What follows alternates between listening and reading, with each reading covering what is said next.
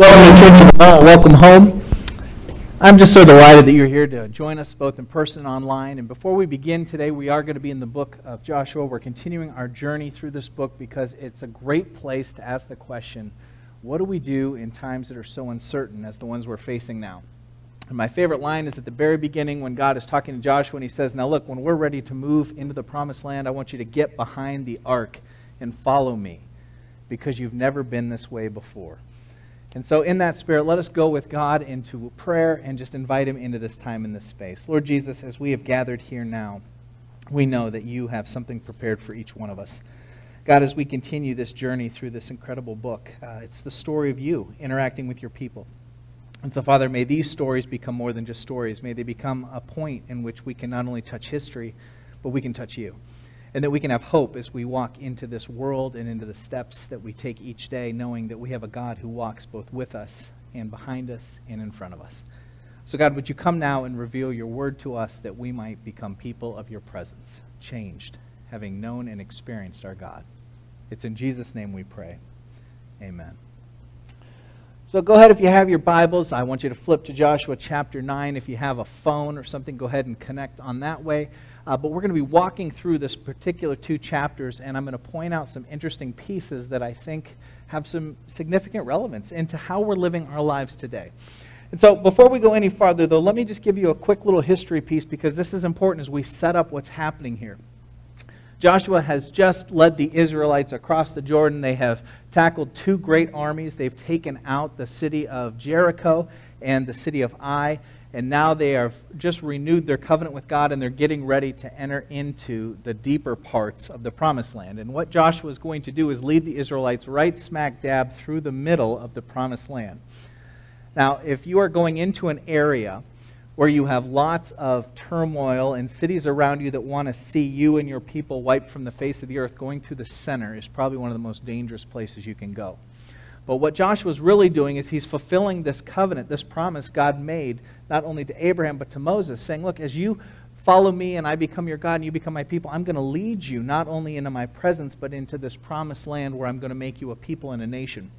And so, as we jump back in time here, I just want to point out what's happening as they're entering into this new promised land. It's called the area of Canaan, and that's a term we use to signify all the different people groups that live in this area.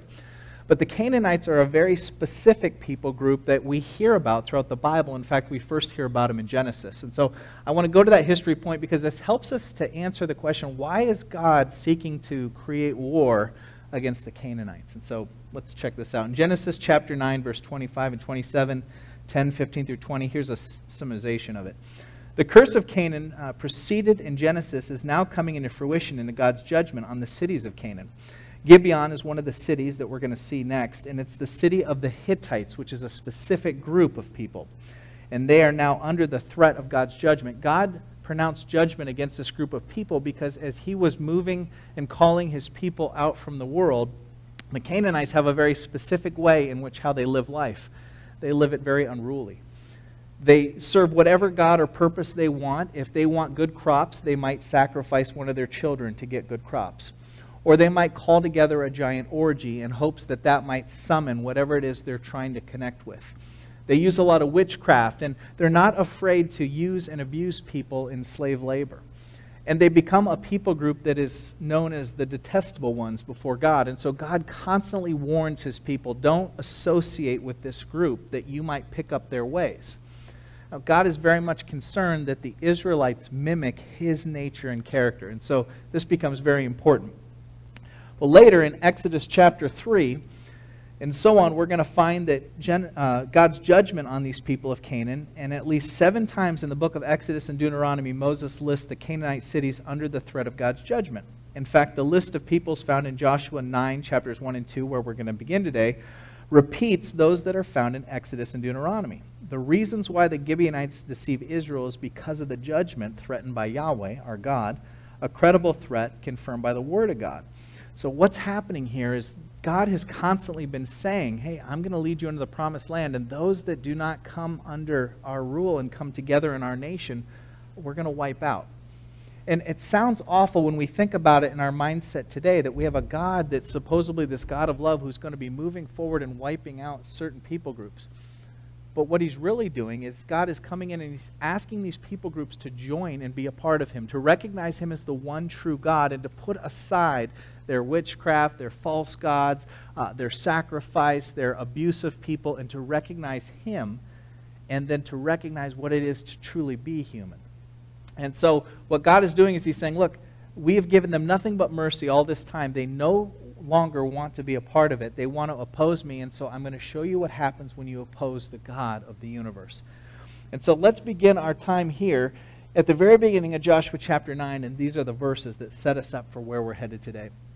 As soon as all the kings who were beyond the Jordan in the hill country and in the lowland along the coast of the Great Sea towards Lebanon, the Hittites, the Amorites, the Canaanites, the Perizzites, the Hivites, and the Jebusites, when they heard of this, when they heard of Joshua and the Israelites making their way across the Jordan miraculously, wiping out the city of Jericho and taking out the city of Ai, which is a very enormous city, they begin to get very concerned. And so they gather together as one to fight against Joshua and Israel. And so what they're saying is look, we've heard of the great things God has done in Egypt and now coming into this area. And we recognize that He is something of great authority and power. But you know what? We're bigger and better than God. And so we're going to do what we want, how we want. So, what you're going to see next is this interesting uh, correlation, or, or better yet, a way in which we're kind of looking at how things sort of line up, a compare and contrast, if you will, between these five armies or these five cities and one particular city that stands alone. And what happens here is really fascinating because this sets us up again for what God is trying to show his people. So, you just heard about the five armies. Now check out this sixth city. But when the ha- inhabitants of Gibeon heard what Joshua had done to Jericho and to Ai, they, on their part, acted with cunning. And they went out and they made ready provisions, and they took worn out sacks for their donkeys, wineskins, worn out, torn uh, sandals and clothing, worn out and patched uh, sandals for their feet, worn out clothes, and all the provisions that were dry and crumbly with their bread. And so what they're doing is they're looking at Joshua and they're saying, Joshua's coming over our way. All these other kings are scared to death and they're starting to form together armies. But you know what? We've seen and heard the stories. We don't want to stand in the way of this God. And so we are going to go and make a covenant with his people. But we have a problem. You see, we're neighbors. And we know that part of that original covenant God made with Moses and the Israelites is that they would come in and they would take over these lands. So we are going to be people of that wrath. So let's deceive the Israelites. We're going to look like we're coming from really far, far, far away. And as we make our way to the Israelites, we'll, we'll begin to coerce them into a relationship so that we can be spared and, and we can become a part of their community and their tribe. And that's exactly what they're trying to do. So let's look at this compare and contrast. You've got the, the five armies on top. They hear Israel was coming and they're fearful, and the result is war with God and his people. But the Gibeonites, they take a different stance. They hear Israel is coming. They're also fearful, but they begin to lay down their swords, shields, and they make a plan to seek peace with Israel. Now, later on in the chapter 10, you're going to hear about how the Gibeonites are really a fierce warring tribe. And so they probably could hold their own in a battle, but they're choosing to lay that down and become a part of the Israelites and God's, God's family. So let's take a look at this. The Israelites begin to come in contact with these Gibeonites, and the Gibeonites are saying, Look at, see the, the holes in my pants and my shoes, and look at the wineskins we fixed. Look at the bread we brought from home and how it's all moldy and crusty. I mean, we have come a really long, long way. And so they begin looking at these things and they say, well, that's really interesting. Um, but you know what? Instead of asking God if we should or should not do this, let's just, let's just make a covenant with him. Let's just let him in. You know what? We trust your story. It looks like everything checks out. We're going to judge this book by its cover and we're just going to move forward. And so Joshua makes a treaty of peace or a covenant with this particular group. They let them live and the leaders of the assembly ratify it by oath. So now they're in a covenant together, band with Israel and God. So this is going to be what's interesting about it. Three days after they make this treaty with the Gibeonites, the Israelites heard that there were neighbors living near them 15 miles away. And so, can you just imagine? I don't know if you've ever been in a situation where what you did you thought was the right thing. And then, as you made that decision and you stepped into it, you found out that this may not have been the best idea. That's probably not the greatest example, but I'm going to give you a silly one that just happened yesterday to me. I try to take each one of my kids on a date at least once a month. And a date could be anything. We can go to the park, sometimes we go out and get a meal together, or we see a movie or something, but I take each kid one by one. We have three children. Last night was Courtney, our youngest's turn. So she says, Dad, I really want to go out to dinner with you. I, I want to have a, a really fun date. Let's get all dressed up and do this. Sounds like a good idea, doesn't it? So I get dressed up, and she comes out, and she has now got her hair, and she has poured glitter all over it. Her sister has helped her put on the brightest pink lipstick I think I've ever seen. Um, she had red stuff on her cheeks that I think was supposed to be blush. Uh, she had her beautiful little sundress on, and she was so ready to go. So we go out on a, a date, and I take her to Olive Garden. That's one of her favorite places, and we, we have our meal, and then as we're coming home, I, I'm just thinking about how fun this was. We got to converse and have a conversation. I got to hear all about what it's like being in third grade and kind of where her heart is right now. And as we're driving home, it begins to rain. And I said, Honey, look, it's starting to rain. And she goes, Yep, that means the windows have to be up. And I said, Yeah, they do. And she goes, Yep, so when I fart, you're going to suffer. Sweetest little eight year old you ever met. And all I could think of is, oh my God, you're your mother. Sometimes these situations happen where it sounds like it's a really good idea, and then it turns out that maybe it's not. But three days after they make this treaty, this is what's happening. But I want to show you a little bit of the history here that jumps in the middle so we don't miss out again on, on what's happening. The history is that in Deuteronomy 20, it lists the differing rules that Israel's to, to be a part of as they enter into this promised land. They, they need to really think about these things, and this is really important. Anyone who lives far away from Israel, who seeks peace with God's people, should be spared from the sword, and they should be allowed to make a covenant. But those near to Israel, whose practices of idolatry would lead God's people astray, are commanded to, to be destroyed and pushed away from Israel. God is saying, Look, you be holy as I am holy, and you follow my rules, and you're a part of my covenant. I don't want you to fall and be, become a part of these other groups because they're going to lead you away from me. And so God puts this out there, but the Israelites ignore it in this covenant, and they make a covenant with a group that's 15 miles away. And this is going to be very problematic. So now the Israelites begin to figure this out, and they begin to get angry. And so now that they're so angry that they've been deceived, the entire community of the Israelites starts pushing against their leaders, and they're saying, wait a minute, didn't Moses say we shouldn't make friends with our neighbors, and you made a covenant, and you didn't even seek God? So, you know what? Let's go down there, and we're going to straighten this out, and we're going to start cleaning some clocks. And so all the Israelite elders begin pushing back against the community and saying, hey, wait a minute, wait a minute. We've given this group our oath by the Lord, the God of Israel, and we cannot touch them now. This is what we will do to them. We'll let them live so that God's wrath will not fall on us for breaking the oath we swore to them. And this is really interesting because now we're going to tie into this piece. This idea of Moses, well, let me stop there for a second. So, as they, they make this, co- this group, they're saying, look, we got to be men of our word, or men and women of our word. We, we made a covenant before God, and now we have to just live by it. And so sometimes when we make decisions in this world, or we sign a contract, or we make an oath, and the person then tries to cheat us in it, this is an opportunity for us to still stand firm in our faith and say, well, even though you may not have great character, that's not going to change my character. Uh, just because you don't have great faith, that's not going to negatively impact my faith. I'm going to hold fast. And so the Israelite elders begin pushing back and saying, no, we're going to hold fast because the covenant isn't about the people, it's about us and God. And how we treat these people is going to be directly how we treat God. You know, Jesus will talk about that in the New Testament that how you and I treat others is exactly how we treat God. Because all human beings are children of the living God. And so I think this is a fascinating concept to, to be reminded of just how important it is that even when people try to, to deceive and cheat, we have to remain true to what we signed up for, or what we promised, or what we're stepping into. Because it's about our covenant with God and our character. And the world is watching. Now, jumping back into history, we've got this Deuteronomy 29 that gives instructions for foreigners brought in as servants to Israel in the context of Moses' covenant renewal with Israel. So, in other words, as Israel begins bringing in foreigners into their community, there's some specific rules and regulations that Moses says these are things you should do. So Moses assigns a place for all soldiers to chop wood and haul water. The passage explains that when Joshua assigns the Gibeonites to chopping wood and hauling water from Gibeon, where there was a prominent well, he's fulfilling the word of Moses and explaining the covenant relationship between Israel and the Gibeonites. So what happens next is Joshua summons all the Gibeonites together and he's watching between the Israelite elders and the Israelite community and the Gibeonites, and, and there's going to be a war here if he doesn't help kind of get in the middle and say, I've got to help settle this. So he says, here's the defining factor. Why did you deceive us by saying we live far from you while actually you live near us? Remember, 15 miles away.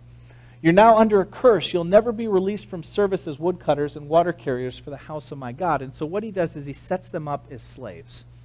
Again, this sounds absolutely crazy, but you're going to see an interesting piece in history and how this all connects.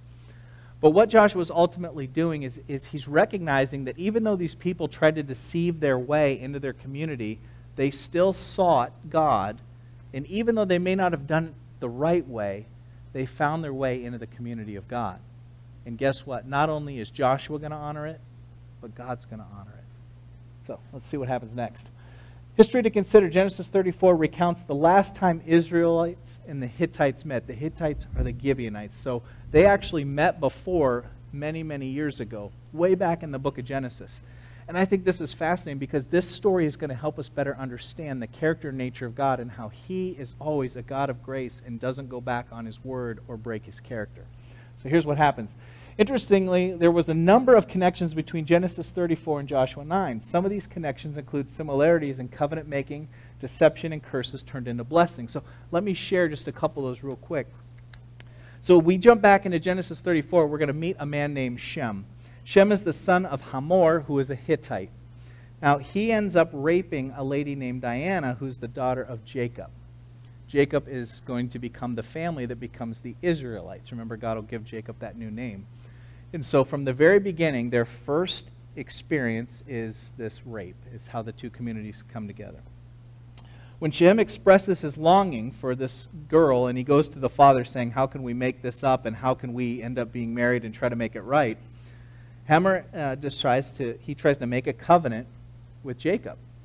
And so the deal is, Jacob, you, you're going to give us your daughter, and my son's going to marry her. I know he did her wrong, but let's make this right, and you're going to become a part of our people. So no longer will you be the Israelites, you're going to be the Hittites.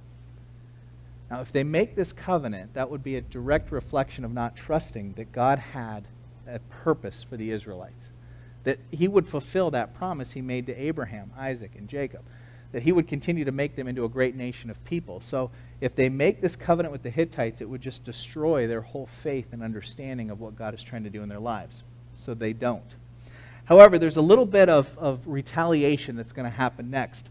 And so the next thing we're going to read about is the two sons of Israel, Levi and Simeon, who go in to deceive the Hittites. And what they do is they come in and they say, Look, I heard the covenant you wanted to give uh, Jacob. Let, let's enter into that. So here's how it goes We will covenant with you, and we'll become your people, and you'll become our people. So you have to circumcise yourselves because that's what we were taught as Israelites. So if you do that, we can be in covenant together. And they convince all the Hittites to do that. Well, on the third day, as these men are healing from the procedure, they sneak into their camp and they wipe them out. Now, the thought process here is if we wipe out the Hittites, after they've done this, then the covenant has ended in death. And therefore, there will be no covenant with Israel and Hittites. And so we got them back for what they did to this girl. Do you see the treachery here? Now, there's a major problem other than the immorality behind it, but it's that these are people who represent the nation of God or God's family. And God doesn't want to put up with that. So the next thing that happens in Genesis is those two are called out by God, and God says, You are no longer a part of this community. You're going to wander for the rest of your lives. And we watch as these two no longer are a part of God's family because God does not condone this kind of behavior. Remember, He's holy and asks us to be holy. Now, what's fascinating, though, is what happens at the end of it. God allows them to come back in an interesting way as God begins to create this tribe of Levites out of that man Levi. He's going to take his family and he's going to bring them in, and they're going to become the Levitical priests that watch over God in the tabernacle and then eventually the temple.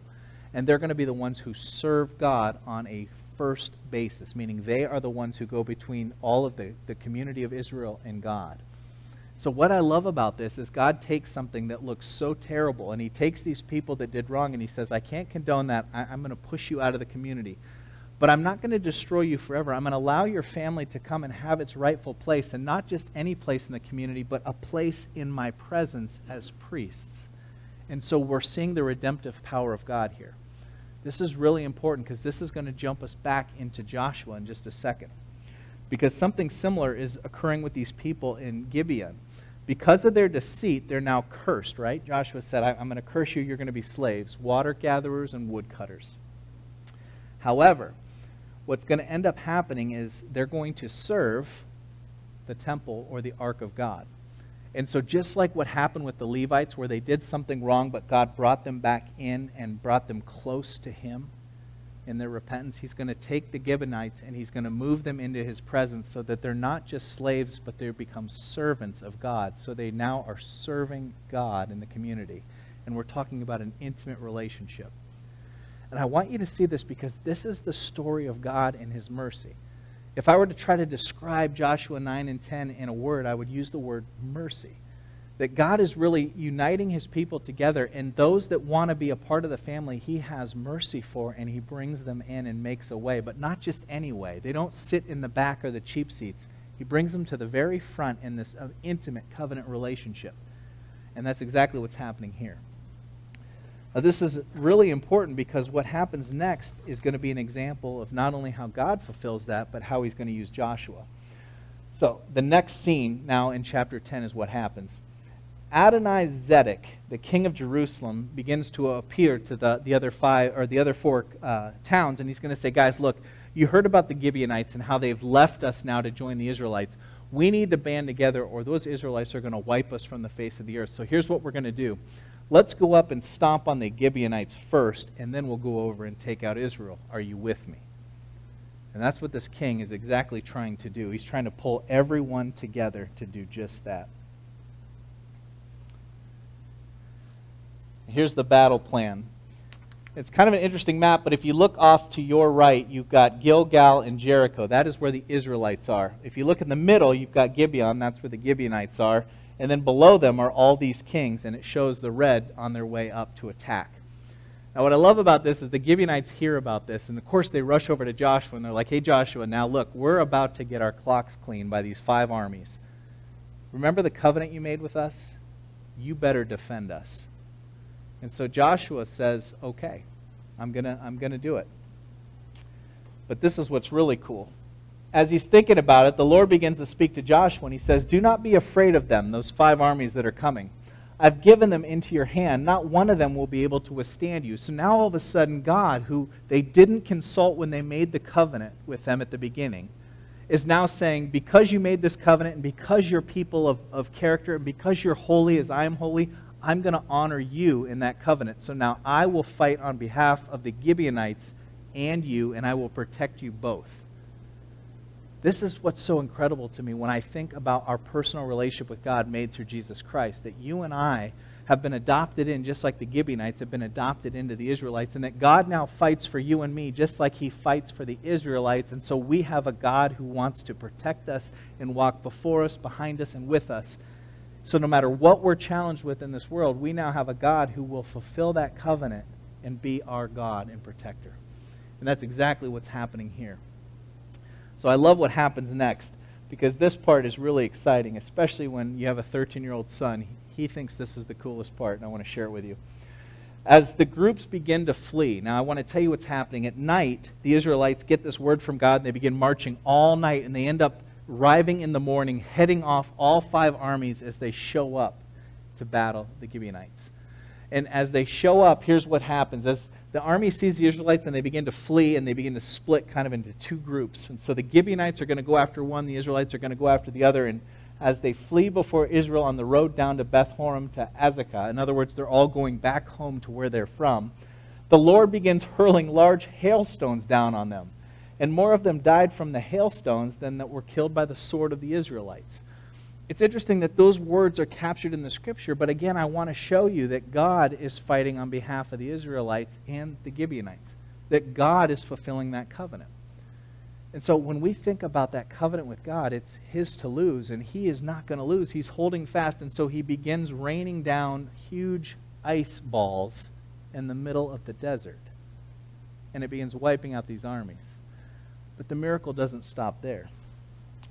On that day, the Lord gave the Amorites over to Israel, and Joshua said to the Lord in the presence of Israel, Sun, stand still over Gibeon, and you, the moon, over the valley of Ajalon. And so he begins asking God to stop the sun from moving through the sky. So the sun begins to stand still, and the moon stopped till the nation avenged itself on its enemies. As it is written in the book of Jashar, that's a Hebrew book of poetry and history that's capturing this moment. The sun stopped in the middle of the sky and delayed going down for an entire day. So there was enough time for this battle to be completed. Now, it's kind of interesting. Here's an artist's rendition of what that might have looked like. But what I want you to capture is this bigger idea of how this would have looked to all the neighboring nations that are now going to hear of this story of these five powerful kings that came to attack the Gibeonites in Israel and how they were destroyed by their own arrogance. And how the Gibeonites, who decided to humble themselves and seek a relationship with God and the people of God, are spared and they now come into the community of God. Now, to top things off, there's this amazing event where the sun stops and is held still in the sky with the moon.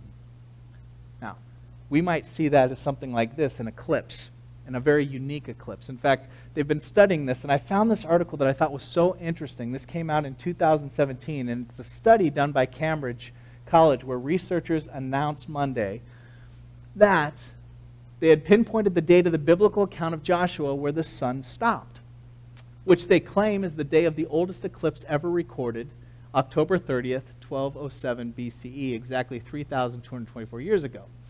In a paper published in the Royal Astronomical Society journal Astronomy and Geog- Geophic, Geophysics, excuse me, researchers explained that they were consequently also able to ref- refine the dates of the reigns of two Egyptian pharaohs at that era, Ramesses the Great and his son uh, and what's interesting about that, Ramesses is the one that we see with Moses in his experience.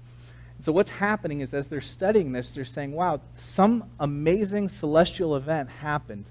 And we're not entirely sure what it is, but it makes sense to think of it like an eclipse where everything stood still, and it was a unique eclipse where it looked like a ring of fire, where the moon is stopped in the middle of the sun, but it held there for a whole day so that people would remember it thousands of years later. Now, if you're one of those neighboring communities like the Canaanites who believe so strongly in witchcraft and in seeking people and omens and, and sorcerers, and all of a sudden you hear that the God of the Israelites stopped the sun and the moon in their tracks, guess what? It would be another one of those opportunities to say, hey, there's something unique about this God that triumphs anything we've ever seen in our gods. We're dealing with the God of the universe when these experiences happen, these are opportunities where God is calling the world to take notice and saying, Do you understand how great I am? Do you understand that I'm a God who makes promises and keeps those promises? The people that I have called my people are the, the vehicle in which I'm using to invite the entire world to come and know me.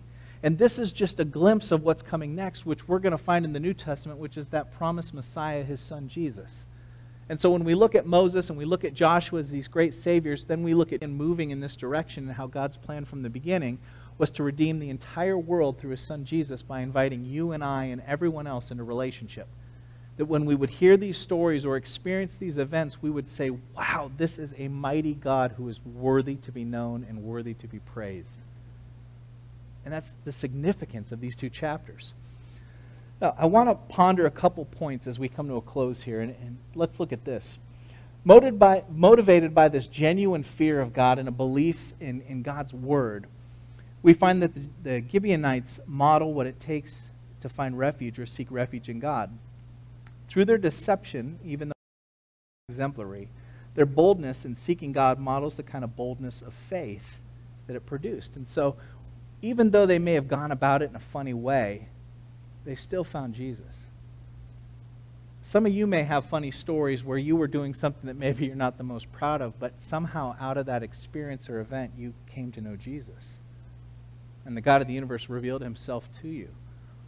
The idea here is that we're looking at this, this concept of how God is, is worthy to be pursued at all cost. And even though the, the Gibeonites come at it in a goofy way, their heart and their passion and their faith seems to blow through we see this in example as we jump into the New Testament when Jesus is doing this miraculous healing in a particular house, and, and the crowds form outside in such a number that people can't get in. But there's these four devoted friends who have a fifth friend who's laying on a mat, and he's an invalid and he can't move. And they end up climbing up to the top of the house and breaking through the roof and lowering him into the house.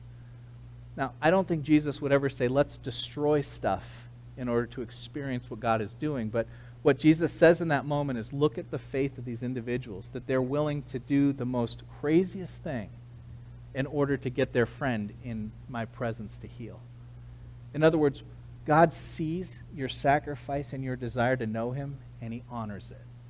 Just like He did the Gibeonites, and just like He did that man on the stretcher. And because of their service to the Lord at the tabernacle, the Gibeonites now live as the centerpiece of Israel's unity and worship. In other words, by grace, those initially outside the covenant of God are now brought near to God and in the very middle of the community of God. Don't you love how God doesn't say, hey, yeah, I'd love you to join my group, but can you kind of wait in the back while I hang out with all my homies and my close people? Our God doesn't do that what he does is he sees the person in the back. And he says, Hey, hey come, come on up here. Guys, move aside. Move aside. Come, come, come here. And he, and he brings them in close.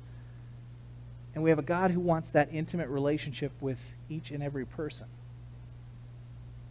Which is the whole point of why we put a church in the mall in the first place, was so that we could invite people into that experience, so that they would not just know about, but they would know and experience the living God through Jesus Christ. This is exactly the scriptures that help point us in that direction. Let's look at another point to ponder. How about the men of Israel? They remind us how self reliance leads to bad decisions. You know, sometimes we think we've got it all figured out, and we look at our life experience and our skill, how we might have had things go before, and we go, oh, you know what? I, I bet it's just going to be the same way. I'm just going to kind of trust it. Instead of really going to God. And so they trusted their own ability to examine the outward appearance instead of entrusting themselves to God. The result is a covenant relationship that goes against God's laws. And so they end up breaking this trust with God on one end, but God is big enough to say, look, I, I make covenants and I don't break them. So if you invited those people in, then let me show you my grace. It'll be more than enough to cover. So the idea here is that sometimes you and I